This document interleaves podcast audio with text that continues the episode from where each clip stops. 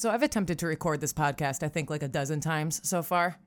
I got the cliche grassroots set up here, and I've moved my entire office thrice to get the best sound. And frankly, the story the story deserves a clean take. It will be worth the effort. At least that's what I'm telling myself. I'm uh, I'm Snowbird. This is Rust Belt Ruffian. Um, we'll see where this goes. You know, if you're not cringing at your flagship episode, you've started too late, right? Um, I'm buying myself time right now because it's a little hard for me to gracefully segue into the subject of today's episode. Uh, I really wanted I wanted to blow you out of the water. But now that I'm sitting here, and now that I've uh, I've written a scaffolding for this story in my head about a dozen times over, as I've said, uh, I find my feelings to be quite complicated. Not inexplicable, just um, just complicated. Um, okay, for one, uh, everyone who engages with this guy seems to have a a bemusing, glossy, Vaseline on the lens kind of wholesome discourse with them. There he goes out under the baseball diamond. Oh, he, he honked the horn on the raffle car. That's that's that's a Zaid officer. That is a silly goose over there. He stole my fries and ate them in front of me. I mean, that's the classic, right? But when our paths crossed, uh, star crossed, as it were, edit that one out. uh, I wasn't having Vaseline dreams uh, myself. On the contrary, I was made to sweat more bullets than usual that night at the resort. His reputation is well deserved, as he truly is a force of nature. As always, as far as uh, these stories and my job is concerned, stick my feet in quick concrete. I'm I'm not telling you when, and uh, I'm not telling you where. This is my Bill Murray story, the illustrious, infamous, deadpan Dilf. Once you reach a certain level of celebrity, you're always being chased, right? You're running. You're running, or else people give you the runaround. If you're at Bill Murray level of recognizability in the public zeitgeist, you can't risk someone like tipping you off to the paparazzi or like in a politician's case, your literal mortal enemies. So, uh, Mr. Murray was a walk in, like most celebs at the resort. Him and his entourage, which was an Americana band, a blues Americana band uh, fronted by himself. Uh, he was a walk in. and walk and walk in he did, uh, right past the front desk and into the office where an an unsuspecting clerk was absolutely startled out of her skin. I'm going to address you directly a lot during this episode. Don't mind me, Mr. Murray. Uh, you're famously free reign, no agent between you and I. So if this goes anywhere, Lord, let it be Bill Murray's ears. So, uh, so you walked in, kicking the door in, metaphorically, and uh, and you made a Caddyshack joke, true Murray fashion. But Mr. Mr. Murray, that that clerk was 19, and she did not know what a Caddyshack is. Uh, and you you just kind of ate a blank stare. And I can't imagine what that must have felt like because as far as it was told to me, it was perfect. I mean, we rented golf carts for fuck's sake. Believe it or not, it, it, it takes a lot of effort to appear aloof. I assure you that customer service representatives know that better than anyone. And, uh, and you have my sympathies, Bill. uh, I know like bewilderment is kind of your brand, and you kind of like to uh, you like to subvert people's expectations. But I can tell you that uh, that front desk agent was bewildered in a, in a very different way. If I was there, Mr. Murray, yeah, I, I would have shit my pants because cause I understand. Okay. I don't want to lick your dick, old man, but I understand you're more than Groundhog Day, all right? Trust me. I dropped out of art school it is in my contract to consume nihilistic art house shit until I die. When I clocked in, around 10:30ish, this clerk who's completely underwhelmed by Bill Murray and his escapades goes, uh, Yeah, Bill Murray's over there, I guess. Told me a joke. I don't know. Oh man, I'm trying. I'm trying not to lose my shit. Don't lose your shit. Don't lose your shit. But I am. I am absolutely losing my shit. There had been plenty of other people, powerful names, who had come through those doors prior to Bill Murray. They weren't really my scene. And when I changed the guard with that poor desk clerk, and that was what I was walking in on, it was like a dream come true. I I was like, all right, don't fuck this up. Don't freak out. Don't fuck this up. Just, it's like every other night. He's like every other person. Remember your training, whatever. But this poor clerk was, she was really flustered. Uh, I, I don't know what had transpired prior to that, but she seemed quite bewildered by the hurricane. She told me she had to fake room construction just to boot all of the people out of the uh, the rooms that were needed. Because when when you're a walk-in, you are competing with the reservations as far as who's more important who's going to give us more money, who's going to stay longer, who's going to spend more money at the bar, and we'll boot whoever is the lesser. And uh, we had to cancel quite a few rooms because when Bill Murray walks in, you you just make it work, right? So uh, I remember the email went a little something like this: um, "Apologies for the inconvenience. Un mille pardon. Pardon. But there appears to be a water main break on the third floor, and it has affected one quadrant of the entire resort. It's underwater and unusable. We're so sorry. Please accept this complimentary massage on us. So, uh, yeah, that was the chaos that was going on before I even entered the scene. And uh, while she was telling me all of this and getting me briefed, she was making quite quickly for the door. and she said, uh, "You'll know who's in his party because they've been drawing soot mustaches on each other the entire time with uh, with wine corks." Let me clarify. I I worked overnights, so I was kind of pseudo security. I was a front desk agent technically, but I was security. So I sur- I was surveying the crowd.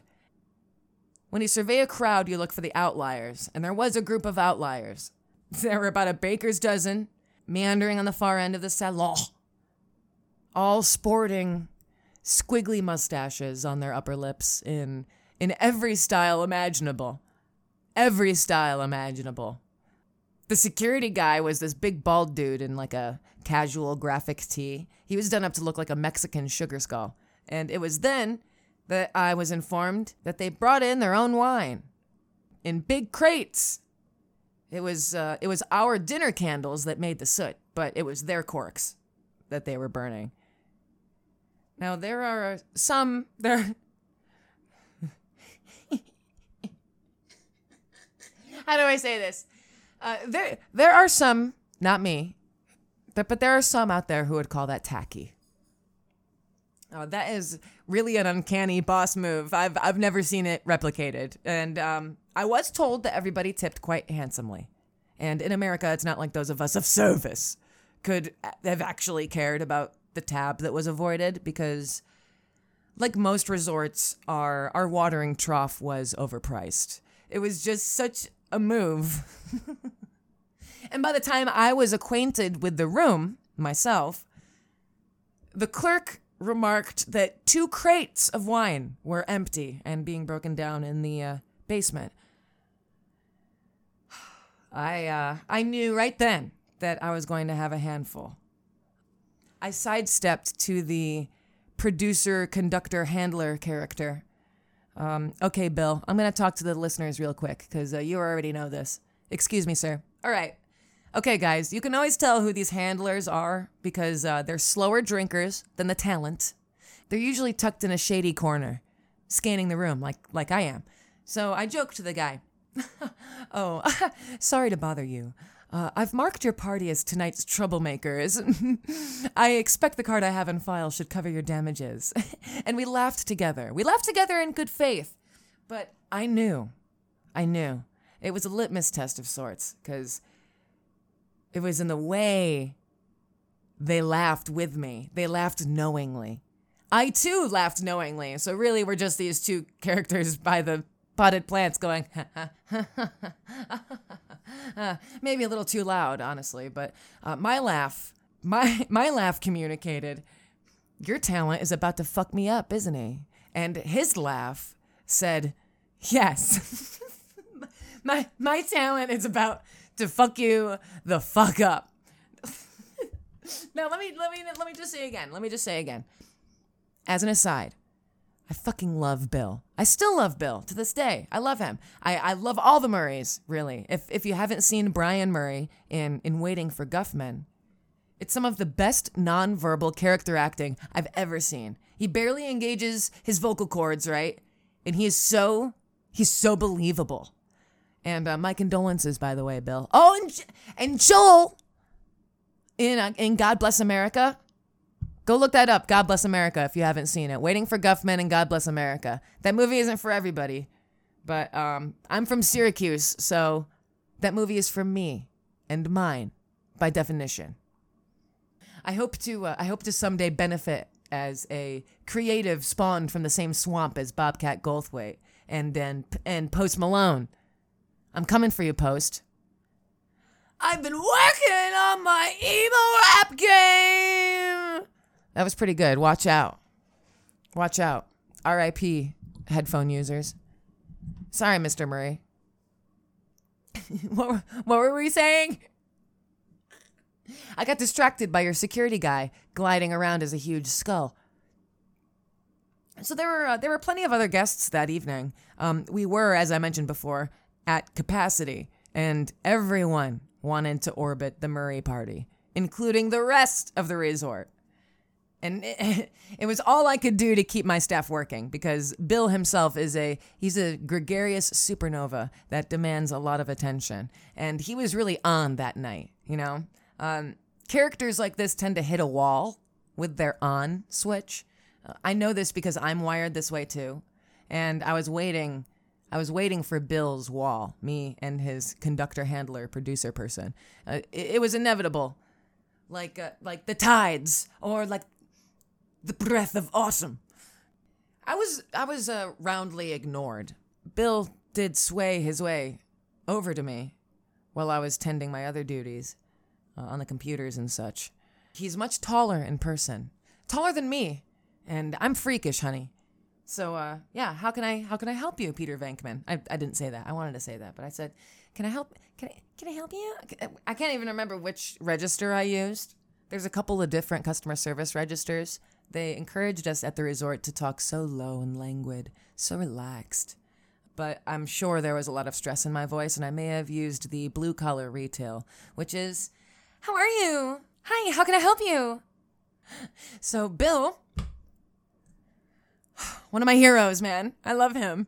He he wiggles his fingers in front of my face and kind of piece together this this slapdash sign language and he goes uh I need four of these, six of these, five of these by tomorrow afternoon. Thanks. Slaps the table, saunters away, and uh, I'm smiling serenely while my right hand is just blurring across my notebook, just writing everything he says word for word. And the moment he turns away, I dash into my office and I pour over my notes, which at this point might as well be in cuneiform, trying to figure out what the fuck he meant. He, he flapped his hands like this and then he said, I need four, four of these. what the fuck did he mean? So, in his own special way, I was able to decipher that he was scheduling manicures and pedicures for his team the next day. So, I sent an email telling the spa to fake room construction to fit everyone in. Because, of course, when I look at the projected reservations, we're booked up and Bill Murray's party takes priority, so let's go, despite them bringing their own wine. But let's go. All right, so um, another honorable lie, right? Whatever to make the ship go. This is all, all the little elves working behind the scenes. Everything is perfectly fine. No, no, no, please proceed. Eventually, people did start to drink at the bar, and man, they were great tippers. We talked about them forever. Uh, I didn't get tipped. but people assumed that uh, I made a lot more than I did. It's because I held myself so well. mm, so, I chalked up reserving all of those spa appointments as a day shift problem, you know, another honorable lie, as I said. And uh, it was around that point that Mr. Murray wound his way around the property again and swung back to me. uh, demanding very firmly, uh, "You have sixty seconds to round everyone up and get them here." Uh, it, it, excuse me, sir. now you have fifty-eight seconds. So I fucking took off. I mean, who wouldn't? Once again, I pieced together what he meant when I was well out of sight. Uh, where do I go? Where am I going? Okay, okay, the kitchen, yes. So I collected the dishwashers and the housekeepers and the night staff stragglers and I assembled them all in the lounge, in the salon. And I then retreated to my shadowy corner to kind of calm myself, where uh, Bill's conductor, producer, handler sidesteps over to me like I had him. And he goes, Hey, uh, is it cool if we play music in here? And as he spoke, a procession of instruments is being marched through the double doors over his shoulder. And he his padded shoulder I just remember his padded shoulders kind of blocking it as best as he could as he noticed my eye tracking the standing bass. They wanted to do a dry run before they hit the road the next day for a performance. I would I, I looked at him, I looked at the parade of instruments, I looked at Bill Murray, everyone was in mustaches. I'd already assembled everybody. So yeah, it looks like I don't really have a choice. So I nodded and I glanced at the the other guests, the the chateaus, the chateaux, um, across the gardens because I was projecting a ton of noise complaints because it was getting late and these guys aren't the only ones trying to enjoy the resort. So all right, we'll play it by ear. no pun. And they began to play. And the music, my God, the the music that came out of our piano in the lounge had had no business sounding that good. I I don't think it was ever tuned. and it it was really otherworldly watching those musicians perform. Um Murray is singing. Oh, it was great, sir. I forgot you were still here. It was great. Flawless. but, but to be honest, if I may be so bold, um, I I was mostly watching the splashes from your drink as as you gesticulated above the oriental rug because somewhere along the way you had switched from wine to white Russians and I was just exchanging secret glances with the housekeepers because if we didn't hit that carpet that night, the next morning people were gonna check in and it was gonna smell like fromage de Marais. Don't take it personally, of course, Mr. Murray. It's just something we have to take into account. This is when it gets good, and I feel like I'm gonna be yelling a lot, so I'm going to take another drink. A spectator, someone watching the show, made a huge mistake. should you tell him, Bill, or should I? I'll, I'll, tell, I'll tell him. I'll tell him. I'll tell him. So, uh, someone took a flash photo after they were explicitly warned not to. The guy failed the vibe check, and and Bill, Bill just couldn't settle back into the performance. He he tried, he he tried to walk it off. He but he just couldn't find a grip, and the drink was splashing more and more. Um, he missed a cue or two, and uh, It didn't take long, not long at all, for those deceptively strong hands to seize the offender by the collar, he was in the front, pick the guy up, and use his body as a battering ram. Face first, bam, out both, bam, iron doors. I mean, it was an it was an old school bar toss. Drinks going flying, uh, I'm watching it in midair and I'm totaling it up in my head. That's a 90 minute Dogfish IPA. Gotta comp that guy. Meanwhile, the security guy, the security skull, is toddling after them, going, You good, Bill? You good? Just, where were you on that? Apparently, the security guys to keep Bill from everybody else. So uh, he was all right. He was unharmed. But, uh, you good? No, he was not good. Bill comes back into the lounge marches up to me, stabbing his finger into my nose, just blind with rage. Just his eyes are just little tiny little beady rat eyes. God, I fucking hate drunks, man. So he's he stabs with each syllable. I want that guy fired. So yeah, I'm having a very surreal moment at this point. I don't I don't feel a damn thing cuz I'm just thinking like holy shit Garfield. what am I supposed to do to smooth that one over? so uh I reply just deer in the headlights, you know. Um that that was a guest, sir. It was a paying guest from Chase Bank. And his finger, which is still pointed at my face, loses a little bit of its erection. And he goes, Huh? And I reiterate, That was a guest, sir. and the musicians burst burst into laughter. I mean, they are rocking. It, it, broke the tension. I'm just kind of going, ha ha. Uh, they go, Bill, you did it again. You did it again, Bill. Why? Why do you do this? And, and uh, Bill, Bill looks one way and then the other, and swinging his glass, empty now. Um, he he snaps his fingers at the band, right? Um, accelerando. Uh, and a five, six, seven, eight, and they pick up at the coda. Mm, no harm, no foul. The rehearsal was completed. And my legs vibrated under that cafe table the entire time. When I had trainees, I would try to explain to them that they're sock puppets, and so long as everything above the navel is calm, you can do whatever you want with your legs, because usually it's cut off by a desk or a table. Or you can situate yourself to where you can jiggle your leg and kind of discharge some of that anxiety. And boy, were my legs going the conductor, producer, handler cast me a, a glance. It was almost sympathetic, but it was it was sympathetic in the way that a pragmatic a, a, a pragmatic parent would watch a precocious child fall off of a bicycle. he he witnessed what we both knew was inevitable. In fact, every mustachioed face in the room threw their own glances uh, in their own time. They don't they don't gawk like the lower castes, but they make their reads, and they read me as clearly disturbed. I was uh, interlacing my fingers with my elbows, pressing white knuckle, just trying to count the backs of my teeth with my tongue, just keeping my. I'm I'm I'm a duck. I'm a duck. I'm serene above the water.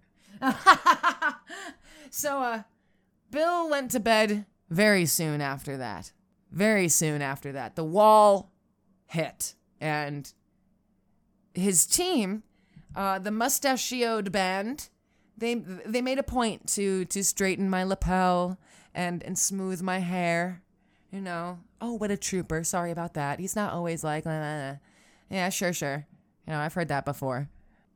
They were very practiced at cleaning up after the hurricane. They were gracious. They were apologetic. They tipped my servers more. Again, they never tipped me, but they tipped my servers more. And I was just terrified, terrified, because that Chase rep could ruin us, because he could sue us for facilitating an assault on my on my watch. Like fie on Bill Murray. Fie upon thee, I say. That was an assault, dude. And and and Bill, I mean my hero, my my deadpan dilf. I mean, shit, I understand being typecast as a blue collar schlub and, and it not necessarily being true to the actor's form, but uh, you you wanted the guy fired, sir? You're fucking Bill Murray. And we were unprepared for you, may I remind. And I, I'm sure you expected us all to have wages high enough to enjoy the services at that resort, but sir, they they were not. I worked 40 hours. And even with a night differential, I went home with 300 ish dollars a week at the time. They, they, they justify our low wages by giving us steep discounts at the restaurant or what have you. But trust me, like most businesses, once you see the back end of some of these places, you don't really care for the services, you fucking rubes. And I worked nights, so what the fuck was I supposed to do? Like, sacrifice sleep to get my discount facial? No, I'm just to take my wages and call it a day. But but you wanted son of a lumber mill man, son of a mail clerk. You wanted what you thought was one of my waiters fired, sir. You wanted him starved for daring to go against the Hurricane. Sir, if, if, if you were anyone else, let me tell you what I would have done. I would have kissed the tip of your quivering little old man finger and laughed in your face for such a display. I have humiliated. Audience, don't listen. I've humiliated bigger names, accidentally and on purpose, for less. It was the only power my hourly ass could enjoy, and I enjoyed myself when I could. Evidently, you know how to enjoy yourself a bit of power, so I expect you to understand. Just like I may have been lucky to been where I was, okay, to see a once in a lifetime rehearsal from one of my favorite people on this planet. You were lucky to have me that night, sir, and that I was a fan. You were lucky I wasn't that desk clerk with which you biffed your opening jokes. I had to comp the guy's stay, breakfast the next morning. I sent up strawberries and champagne. When he checked out, that dude was so jumpy, he, he was acting like you were going to drop on him from the ceiling. Fired. Fucking, I want, I want him fired.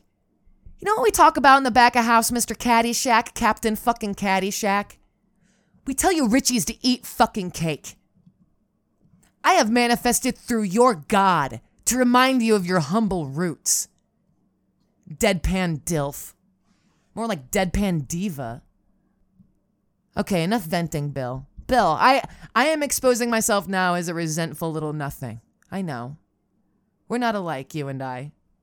I'm about to start out in radio, do some comedy writing, probably try to collab on a couple of art house flicks, coast on a blockbuster or two, and uh, lend my vocal talents to an orange CGI cat. We're we're nothing alike. I I don't expect you to accept a scolding from a canal rat from Syracuse, okay? And I wasn't going to give you a scolding, sir, until I read this recent article that so poetically galvanizes uh, this episode's purpose. See, uh, I've been writing a book. It's this. You're hearing it. It's it's just a collection of stories about my years at the resort and other gigs I've worked where the social totem poles are particularly towering. And I wanted to call it Vermillionaire. And it was originally framed as an indictment, not on the upper class per se, but on those who would consider themselves upper class. But I have come, I have come to a new understanding um, about entertainment, about corporatism, classism, humanity in general, and what used to be an indictment has softened with the coming of the plague. Um, and while everyone else catches up to me and grabs their pitchforks, I'm kind of hanging mine above my mantelpiece and and writing sonnets to it instead. I've I've I've been turning these stories over in my little raccoon hands, uh, my little groundhog hands, I should say, and and I've found your humanity, sir. I've uh, I've found your envy.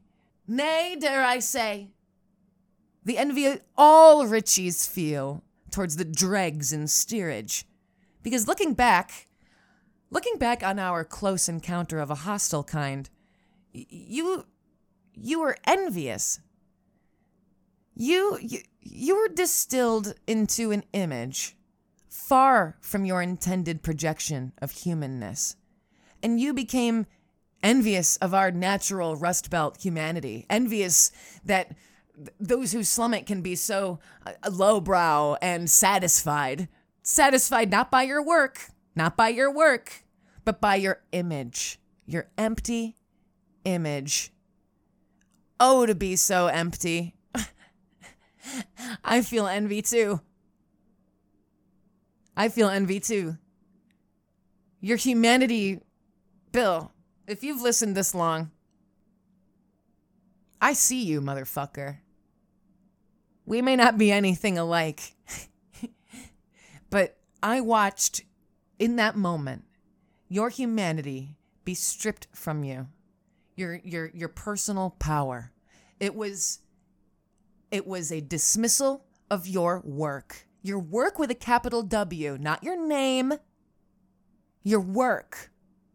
Your passion project was and I don't say that to be glib. Your pa- it, it was a project that you felt passionate about. It was eclipsed by an image manufactured. an image that you can't run from because the past is static and not even God himself can change that. So this was supposed to be a place that you could be human. But like what you do to others, your expectations were subverted. And this very act of taking a flash photo symbolized your image being pre- preferable to you because you were standing right there. And you're flesh, you're flesh and bones, sir. You're you're a living, breathing person, and it didn't matter to the guy. He didn't have enough respect to treat you or your work with any more dignity than uh, a carnival pony to be shown off as a picture on a phone. He wanted to use that picture, probably. I mean, I agree with you, to flash it to a big tittied bartendress, purchase a little clout off of your flesh. And in that moment, you decided, so be it. I will teach this man that I am flesh. And you reached from the screen and you throttled him. I see you, sir. As chaotic as it looks, your personality is very dutiful. Dutiful. Beautiful, yes, but dutiful. Deceptively deliberate. And I believe it's been described as uh, an interplay of subtlety and conspicuousness. You know, you inflate the small and you deflate the large. Vermillionaire isn't a book anymore. It's this. It's a construction of notes and me just talking about the notes. And my only goal now is to humanize ourselves to each other. Mr. Murray, in in researching your past, and it doesn't appear as if you've roughed up anyone who didn't deserve it. You you have a past, but you also have a past of making peace. And from one Rust Belt ruffian to another, I concede that that Chase rep fucking deserved it. And it was not unpleasant to witness. What was unpleasant were the the subsequent puff pieces that I'd read in the coming years. Ooh, you're such a silly Billy, you are. So weird and so Bill. Chill Murray. Hashtag Chill Murray. When all I had burned onto the inside of my eyelids was was the silhouette of your wild hair as you were ordering me to fire someone. Your rage and your hatred. I mentioned before that I hate drunks. I don't hate people who drink. I hate that thing. That thing that wears the skin of people who drink. I hate that thing. And I recognize it, Bill, that that was the thing that wanted that guy fired. It was that thing that made you feel less real. And you had to seize an opportunity to prove yourself, to yourself, that you were real. And I can dig that. I dig autonomy. What I don't dig is when someone takes advantage of their status unchallenged. You can count on me to pipe up, regardless of consequences, because, like, seriously, if I if if I get a C and D from the Murrays, I, I will cherish it far more than that Chase rep could have ever cherished their photo. I can assure you. God, that the incident report I had to file. Holy fuck. Like what like what do I even say? Like my manager was coming in the next morning, so I tried to keep it light. Uh Bill Murray got ugly with Chase Rep. Took care of Tab. Comp Dogfish IPA. I, I was I had cleaned up the glass already. Um, comp breakfast. Fake room construction for spa. Two crates empty wine. But don't worry about the burning smell. yeah, and I uh I, I I guess from there I just kind of went on with my life, and and Bill went on with his, and I I found myself telling the story less and less as time went on because it betrayed Bill's image. I found myself comforting people who were disillusioned because they were like, "Oh, I thought he was the fry guy," uh, and like they don't really get that I wasn't like I wasn't admonishing him. It's it's not my fault that they are just as empty-headed as that guy who took a flash photo. That they can't understand that there's a lot of nuance here, and not everything can be tied up. Not every story can be tied up in a sweet little clear cut, half moon cookie, good v evil. It's it's just not like that. Sometimes people are just people and there isn't a villain and there isn't a hero. There's just two opposing forces and a witness. And that was what this story was. It was very Hemingway. Okay, okay, okay, okay, okay. Wait, wait, wait, whoa, whoa. Do I only have a certain amount of minutes to record? That wouldn't be good. Maybe it just stopped recording because there was a long silence as I was trying to figure out how to swing into the denouement. I suppose technically the um the story itself has wrapped up. I don't have any new details as far as that slice of life.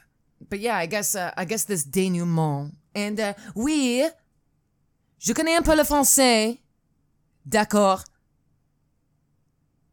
Que puis-je faire? Faire. All of my practice was on uh, people who spoke naturally Quebecois, as opposed to Parisien. And good luck talking to me with a Parisian accent. I'm not gonna know what the fuck you're saying. What a stupid fucking aside.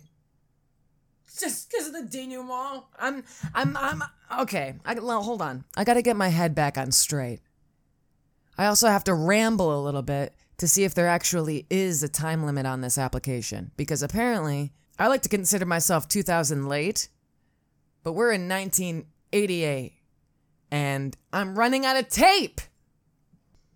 1988. That was kind of 70s actually.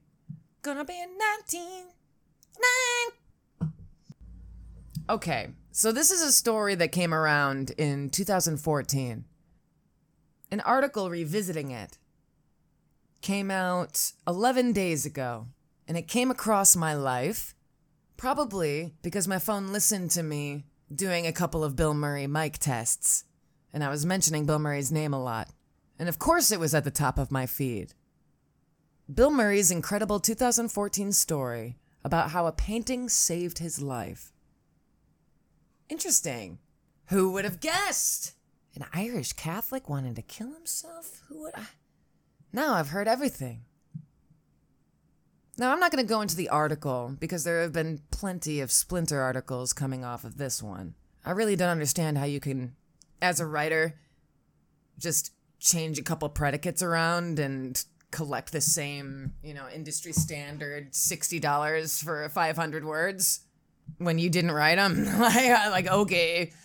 But uh, yeah, let's uh, let's check this out.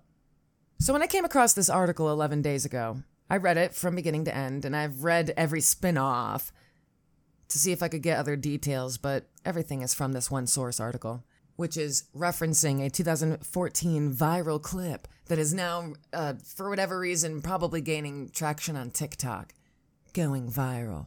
So I'm just going to read Bill Murray's direct quotes here. This is in reference to him finishing up a set when he was a struggling actor in Chicago and I guess he had biffed it. Again, now I've heard everything. And he he considered ending it. I know I I know I'm making fun. I know I'm making fun, but that's kind of why I say we're we're not alike. I don't know what it's like to prefer to be a vapor. That everything in this gross material plane is suffering. I don't understand any of that. But if I did, I would find myself re examining my story. And maybe I did, maybe I didn't. But I did add it to the end, didn't I? He biffed it. Quote, I wasn't very good. I remember my first experience on the stage. I was so bad. I just walked out on the street and started walking. I walked for a couple of hours, I realized I'd walked in the wrong direction. Not just in the wrong direction in terms of where I lived, but in the wrong direction in terms of a desire to stay alive. I then thought, well, if I'm gonna die where I am, I may as well go over towards the lake and float for a while after I'm dead. So I walked over there, towards the lake, and as I got there, I hit Michigan Avenue, and I started walking north. I ended up in front of the Art Institute in Chicago says that he didn't. I don't think it fucking matters. I don't think it matters. Why, why did they say this? Bill Murray walked into the Art Institute of Chicago and didn't give a donation. Excuse? Like I think he said that he was ready to die, right? What what the fuck is that? Didn't give a donation? Do you know what this motherfucker did to the fucking Natalie Salmon house early on in his career? Go go fucking eat a shit. All right, so he walked in. He's always walking in, isn't he? There he is. He's walking in.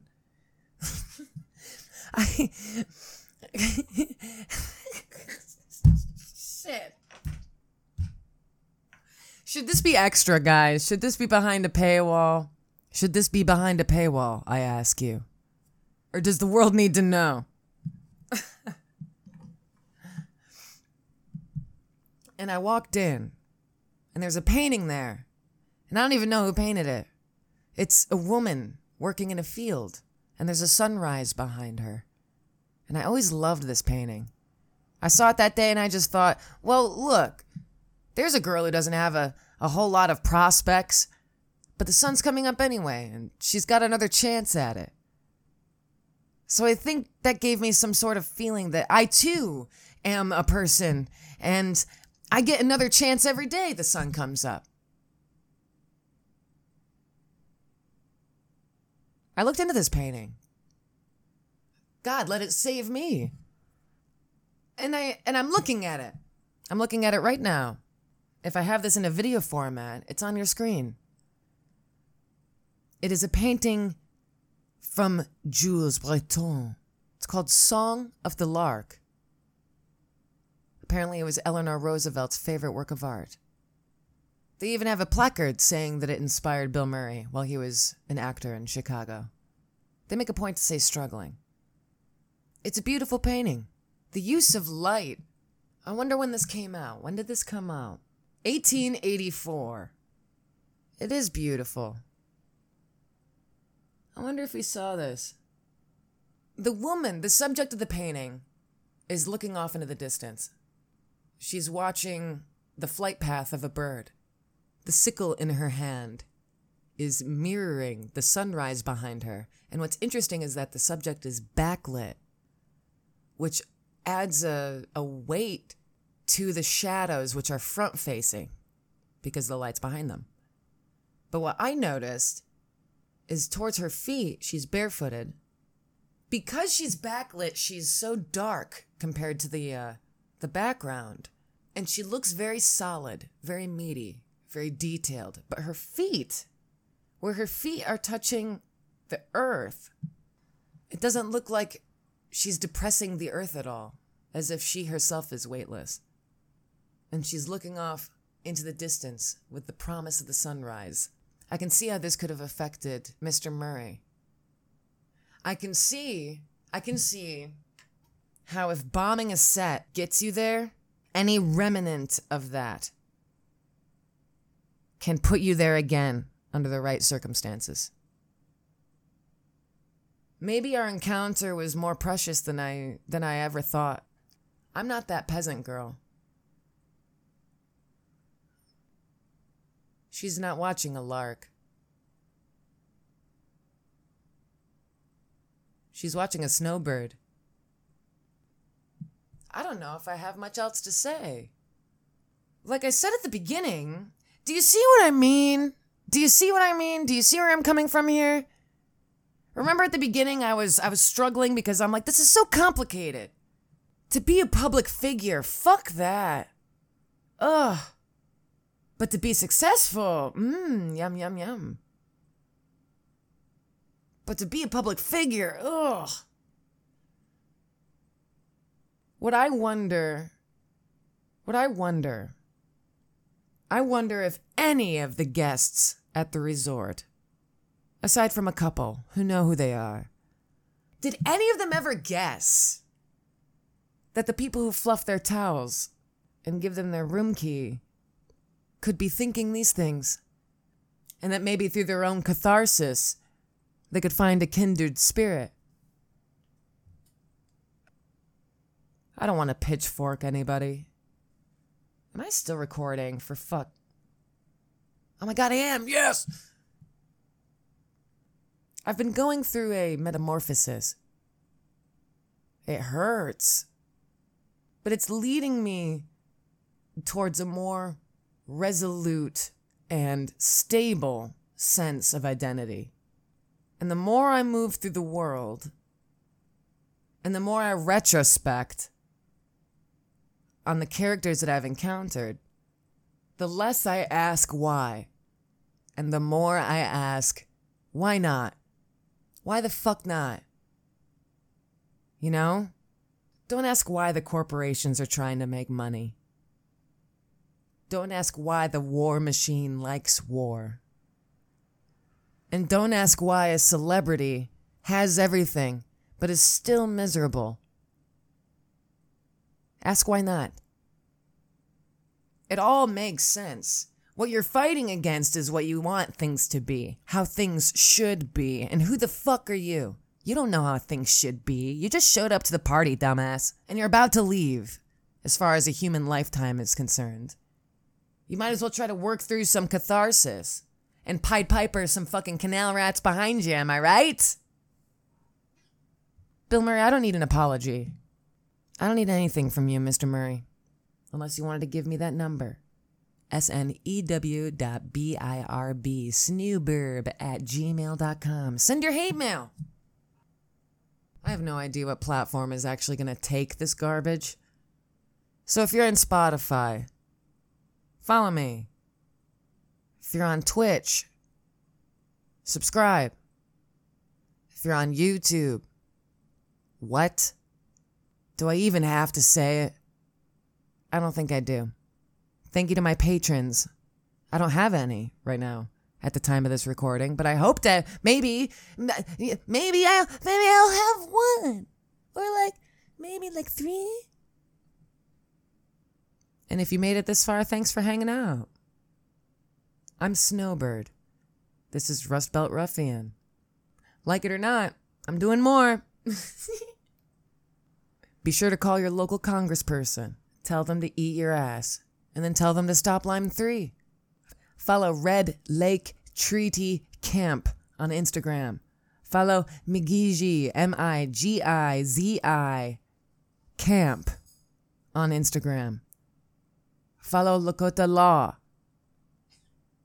Why is my dog dancing downstairs? Clearly I go um I go in and out of my accent the more tired I am. Of course I have a broadcasting voice that I started with. And it's kind of I don't know, neutral, non-denominational. It's more Buffalo, really. Because a, there's a little bit of Maryland in there. A little bit of uh, Pennsylvania drawl, but not so um, trash. I got these wide vowels, baby. It's very Midwestern. It's like, um, oh.